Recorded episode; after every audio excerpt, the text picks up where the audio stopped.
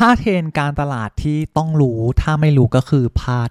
มาก ๆ แต่ว่าเทรนด์ที่ผมนำมาบอกเล่าเนี่ย ผมจะขยายให้ฟังกันนิดหนึ่งว่าเทรนด์เหล่านี้มันสามารถมาส่งเสริมกับภาคธุรกิจของคุณเนี่ยได้อย่างไร เพราะในบางโอกาสแต่ละปีเนี่ยก็จะมีเทรนด์ที่ออกมาใหม่อยู่เรื่อยๆ ถูกต้องไหมครับ แต่ว่าบางครั้งเราเนี่ยมองไม่เห็นเลยไม่มองไม่เห็นโอกาสว่าเทรนด์เหล่านั้นอะจะหยิบ จะยกมันขึ้นมาเนี่ยแล้วเอามาใช้กับ adapt กับธุรกิจของเราได้อย่างไร ต้องรอให้มันมีผลลัพธ์ก่อน ถึงจะสามารถหยิบธุรกิจเทรนด์เหล่านั้นนะนำมาใช้แล้วก็ต่อยอดได้ แต่ในพอดแคสต์ของวันเนี้ยผมจะอธิบายแล้วก็ทำให้เห็นภาพง่าย ๆ ให้สามารถนำแล้วก็หยิบขึ้นมาใช้ได้ทันทีครับ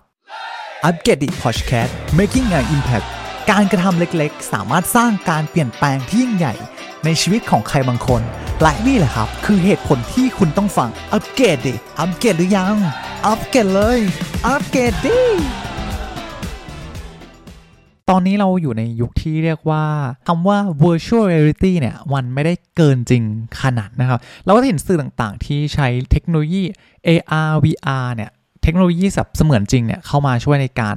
ทำการตลาดหรือว่าในแง่ของการขายเนี่ยมากขึ้น แล้วมันช่วยอย่างไร ถ้ามองผิวเผินอาจจะไกลตัวเอ้ย AR VR ธุรกิจเราเป็นสมมติเป็นอาหารเสริมเนี่ยมันดูห่างไกลมากเลย ธุรกิจเราเป็นแบบธุรกิจบริการ เออมันดูห่างไกลมากเลย แต่ว่ามันก็จะมีใน angle หนึ่งที่เราสามารถใช้ได้เนาะเรียกว่าการปรับตัวของภาคธุรกิจแล้วก็การตลาดเนี่ยของไทยเนี่ยเก่งมากๆนะครับอย่างเช่นการมาของ TikTok เนี่ยเทคโนโลยีพวก AR VR ของ TikTok เนี่ยโหดโหดมากนะครับรวมอยู่ในแอปของ TikTok และแอปเดียว ใครได้มีโอกาสดูคลิปวิดีโอของผมเนาะในตัวแฟนเพจก็จะเห็นว่าผมก็ได้นำเทคโนโลยีพวกเนี้ยเข้ามาใช้ในการทำ hook ด้วย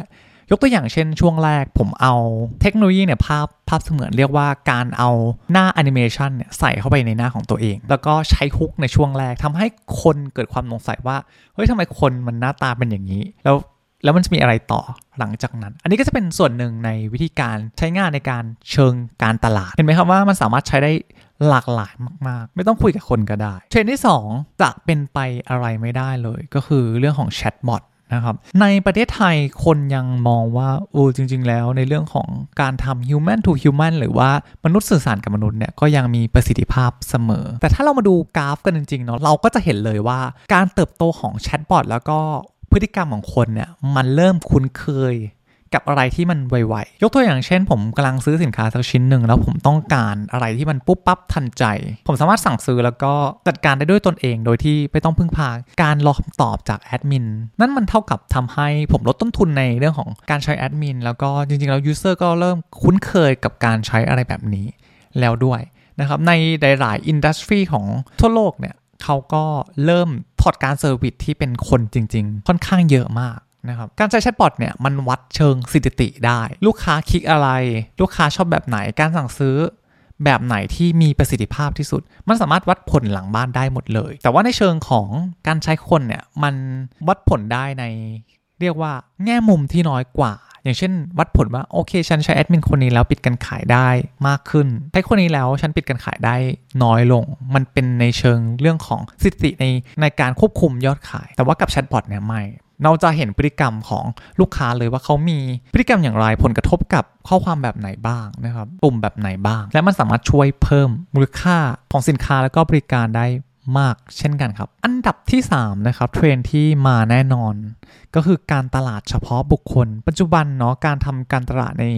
รูปแบบแมสเนี่ยน้ำวันยิ่งเข้มข้นนะครับ เพราะว่าทุกคนเริ่มที่จะคุ้นเคยกับเทคโนโลยี ในการทำการตลาด ยิ่งการมาของ AI เนี่ยเรียกว่าการตลาดกลุ่มแมสเนี่ยยากขึ้นมากนะครับ แต่ในเรื่องของ personal personalization เนี่ยมันมาตั้งนานแล้วเนาะออกแบบ Product หรือผลิตภัณฑ์ หรือว่าบริการให้มันตอบโจทย์กับลูกค้าที่เป็นลูกค้าของเราจริง ๆ แต่ที่แน่นอนคือเราอาจจะไม่ชอบเนาะเพราะว่าการทำการตลาดแบบเนี้ยเราไม่สามารถขายสินค้าให้กับคนส่วนมากได้ แต่จริง ๆ แล้วมันเป็นเรื่องที่ดีเนาะเพราะว่าการที่เรา ทำการตลาดสำหรับบุคคลใดบุคคลหนึ่ง หรือว่าเป็น target audience ที่เป็นตัวจริงเนี่ยเราจะสามารถโฟกัสกับตลาดเนี่ยได้มากกว่าหลายๆผู้ประกอบการรู้สึกว่าโอ้ฉันลงทุนในงบการตลาดแล้วฉันก็อยากได้ audience ที่มันแตกต่างกันแล้วก็จำนวนวอลลุ่มที่เข้ามามาก ๆ นะครับ แต่นั่นเท่ากับทำให้บริการหรือว่าสินค้าของคุณเนี่ยมันจับฉาย และลูกค้าสัมผัสได้ครับ เราอยากขายให้กับคนทุกคน แต่ว่าไม่มีตลาดไหนเลยที่เราไปโฟกัส สุดท้ายแล้ว วิธีการวาง strategy ใน ในแง่ของการตลาด มันก็จะสเปะสปะ แล้วก็ยากที่จะสามารถโน้มน้าวให้ลูกค้าที่เป็นลูกค้าตัวจริงเนี่ยกลับมาใช้บริการหรือว่าซื้อสินค้าของเราซ้ำๆได้นะครับ ต่อมาเป็นเรื่องของ social commerce ครับ เมื่อก่อนเราก็จะเคยได้ยินคำว่าเออ social media social media นะครับ แต่ปัจจุบันเนี่ยหลาย ๆ แพลตฟอร์มพยายามที่จะควบรวมมันไปด้วยกัน ยกตัวอย่างเช่น TikTok เนี่ยเรียกว่ากลายเป็น social commerce แบบเต็มตัวแล้ว มีการเล่นโซเชียลอยู่บนในแพลตฟอร์มนั้น แล้วก็ มีการขายของ มีการซื้อขายอยู่ในนั้น ครบครัน แล้วก็ง่ายมากสำหรับธุรกิจที่ยังไม่ได้กระโดดเข้ามาใน social commerce นะครับ เรียกว่าเน้นขายอย่างเดียว ตรงนี้อาจจะต้องปรับมุมมองในการทำคอนเทนต์ใหม่ด้วยนะครับ เพราะว่าผู้บริโภคบางทีอาจจะตัดสินใจ ซื้อไม่ได้ขึ้นอยู่กับสินค้าอย่างเดียว แต่ว่าขึ้นอยู่กับสิ่งอื่นด้วยเช่นกันครับ แล้วการเติบโตของโซเชียลคอมเมอร์ในอนาคตเนี่ยเรียกว่ามันยังคงตอบ เติบโตต่อเนื่องนะครับ จากสถิติที่ที่ดูมาผมคิดว่าการที่จะกระโดดเข้ามาในเวลานี้นะครับ แล้วก็ยังอยู่ในตลาดอีกสัก 2-3 ปีเนี่ยยังสามารถเติบโตได้ไวมากอยู่นะครับสำหรับเทรนข้อสุดท้ายเนาะเรียกว่า H to H ก็คือ human to human ฟังดูย้อนแย้งเนาะในการใช้แชทบอทในการปิดการขาย แต่ว่าจริง ๆ แล้วเนาะการที่เราไปเจอกับลูกค้าหรือว่าผู้คนที่เป็น audience ของเราเนี่ยการขายแบบเดิมเนี่ยอาจจะ ไม่เหมาะ เรียกว่าประตูด่านหน้าเนี่ยเราอาจจะต้องทำเนื้อหาหรือว่า trigger ที่มันเป็นการเชื่อมต่อระหว่างเออมนุษย์แล้วก็มนุษย์ด้วยกันนะครับและนี่แหละครับก็คือ 5 เทรนด์การตลาดดิจิทัลที่ต้องรู้ ถ้ารู้แล้วก็ลงมือทำรับรองว่าโตขึ้นแน่นอนครับ